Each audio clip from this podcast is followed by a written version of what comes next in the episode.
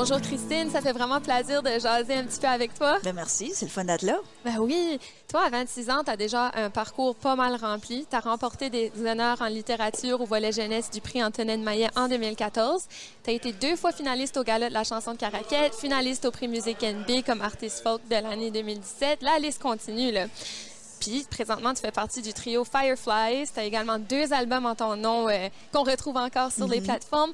Donc, avant de parler de tous tes projets euh, du moment, j'aimerais savoir, toi, on, on retourne un petit peu en arrière. D'où est-ce que ça vient, ta passion pour l'écriture, ta passion pour la musique? Ben, l'écriture, ça a commencé, euh, je crois, c'est par mon, par mon amour des, histoires. Parce que je me souviens quand j'étais petite, je voulais constamment que ma mère, mon père, toute ma famille me content des histoires tout le temps. Puis j'ai toujours aimé les livres aussi à partir de là. Euh, la musique, ça a commencé avant ça même. J'avais, quand j'avais trois ans, on allait visiter PPR.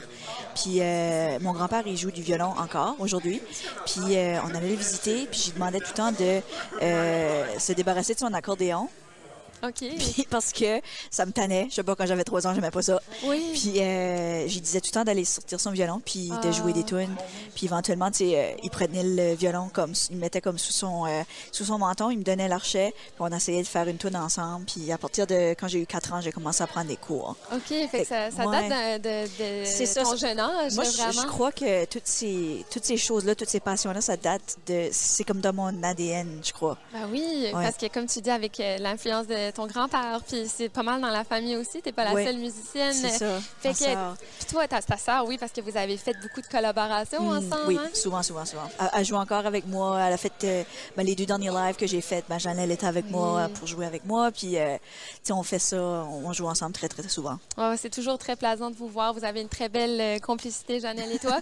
Puis, à quel moment, toi, t'as fait comme wow, c'est ça que j'ai envie de faire. Puis, je veux pas juste faire un peu de musique, je veux que ça prenne plus de place dans ma vie.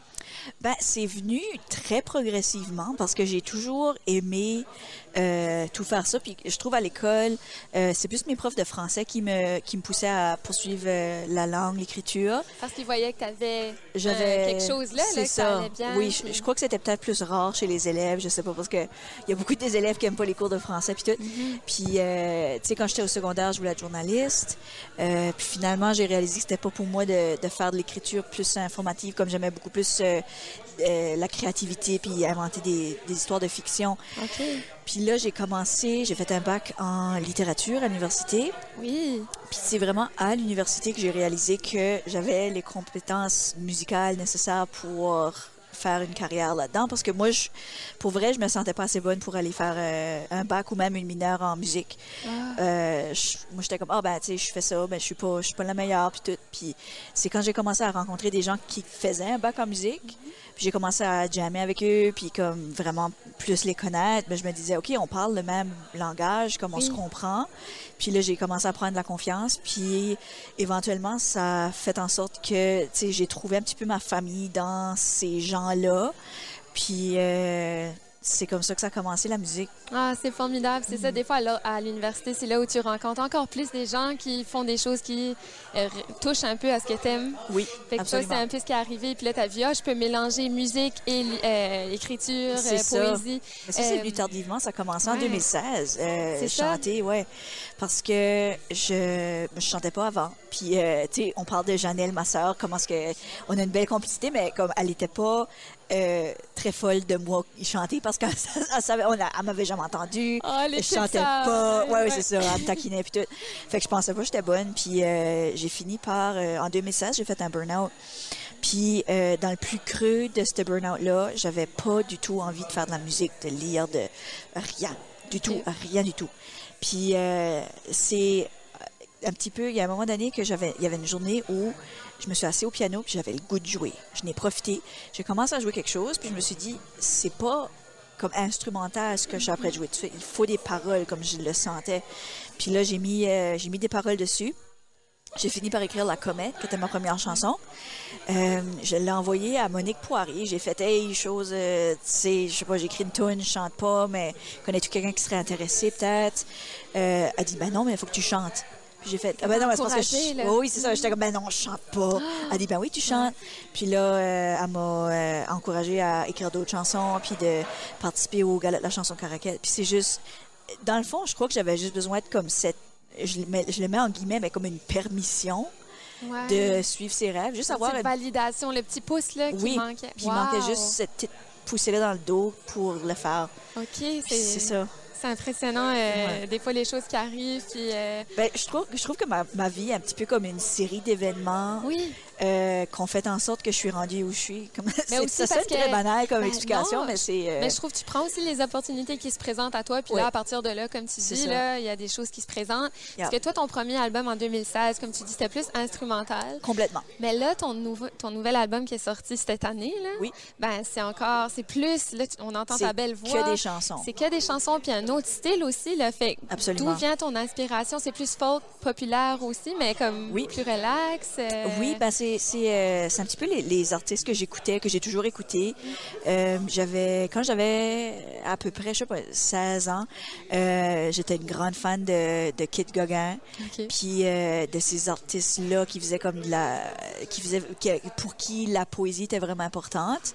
C'est un petit peu à travers de ces artistes-là que j'ai comme découvert euh, encore plus en profondeur mon amour des mots. Puis j'avais envie de faire de la musique qui célébrait un petit peu la poésie comme ça, euh, puis qui laissait un petit peu de, de place à, je sais pas, euh, des, je sais pas, plus d'émotions que, que nécessairement une, une pièce instrumentale peut pas nécessairement faire. Oui, ouais. Puis euh, ce que j'ai fait, c'est en faisant mon nouvel album, j'ai décidé, décidé comme de reléguer mon violon folk euh, traditionnel celtique à les Fireflies. Puis là, mon projet solo est devenu, euh, c'est ça, folk, pop. euh, Ça, c'est ton album à toi, là, vraiment, où- dans lequel tu t'exprimes hein, euh, à ton plein potentiel. Puis, ben, en tout cas, tu fais ça dans tout ce que tu fais, ça, c'est clair. C'est toujours plaisant de t'entendre. Puis toi, tu as pu faire ton lancement vraiment, je pense, la journée, la veille, que, à cause de la pandémie, là, Ah. dans la région, tout a fermé. Oui. Puis tu as eu salle, salle comble, hein? C'était pas Ben, mal rempli, en tout cas. Ce qui est arrivé, c'est que cette journée-là, euh, on était en train de faire, on savait que la pandémie commençait à se répandre de plus en plus. C'était le 12 mars, un jeudi soir. Puis, euh, dans l'après-midi, on était en train de faire un soundcheck à la salle Bernard Leblanc, au Aberdeen. Euh, René Légère, il rentre, c'est le directeur du centre Aberdeen, il rentre, il dit Est-ce qu'on fait encore le show ce soir? J'ai dit Ben, pour, pourquoi J'ai- On avait, J'avais pas regardé mon téléphone depuis le matin. J'avais pas d'idée qu'est-ce qui se passait. Il dit euh, la médecin hygiéniste de la province vient de faire une, une, un communiqué de presse, une conférence de presse. Ils disent que tous les rassemblements euh, de 150 personnes et plus sont annulés. Ils doivent pas avoir lieu.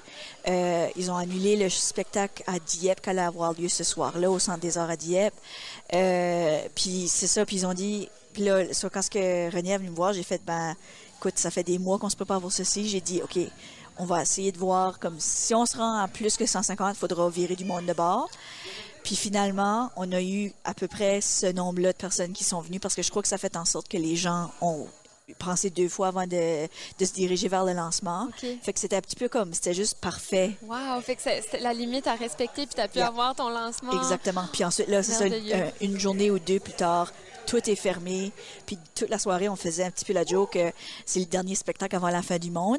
Puis c'était un petit peu le dernier spectacle avant Pour, la fin du pour un monde. bout, en tout cas. Oui. Fait que ça finit sur une note, euh, une note positive, mais c'est sûr qu'après, il y a eu un long silence là, pour Oui. un bout. Puis après, toi, tu as eu la chance de faire d'autres spectacles, si je me trompe pas. C'est ça, ben live, là, sur Live, Facebook. en- virtuel. Virtuel, C'est ça, ouais. OK. Fait que toi, c'est quoi? Sur qu'est-ce que tu travailles tout de suite? Puis qu'est-ce qui est à venir? Là? Ben, j'ai euh, j'ai quelques projets en ligne. J'ai euh, euh, je vais participer à, à quelques autres spectacles euh, virtuels avec les Fireflies, avec euh, mon projet solo aussi. Euh, je sais pas si toutes les informations sont sorties, mais je vais pas en parler.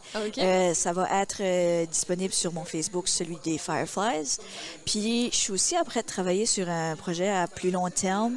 Euh, je suis en train de, de regarder qu'est-ce que je peux faire en théâtre, puis en musical tout de suite. OK. Fait que ce sera un projet qui va sûrement paraître dans plusieurs années. C'est encore euh, dans la phase embryonnaire, mais on, on verra qu'est-ce qu'on peut faire avec ça? Mais il y a des choses qui s'en viennent de ton Oui, côté. Là. Donc, il y a Christine Melançon. On peut te retrouver tes albums euh, 100 millions d'années et Constellation sur pas mal toutes les plateformes d'écoute, hein, comme Oui. Spotify, Apple Music. Et Google Play, Google Deezer, Play. toutes ces choses-là. Oui, partout, partout. ben, je vous encourage tout le monde à aller la découvrir si vous la connaissez pas déjà. Merci beaucoup euh, d'avoir répondu à mes questions. Merci beaucoup.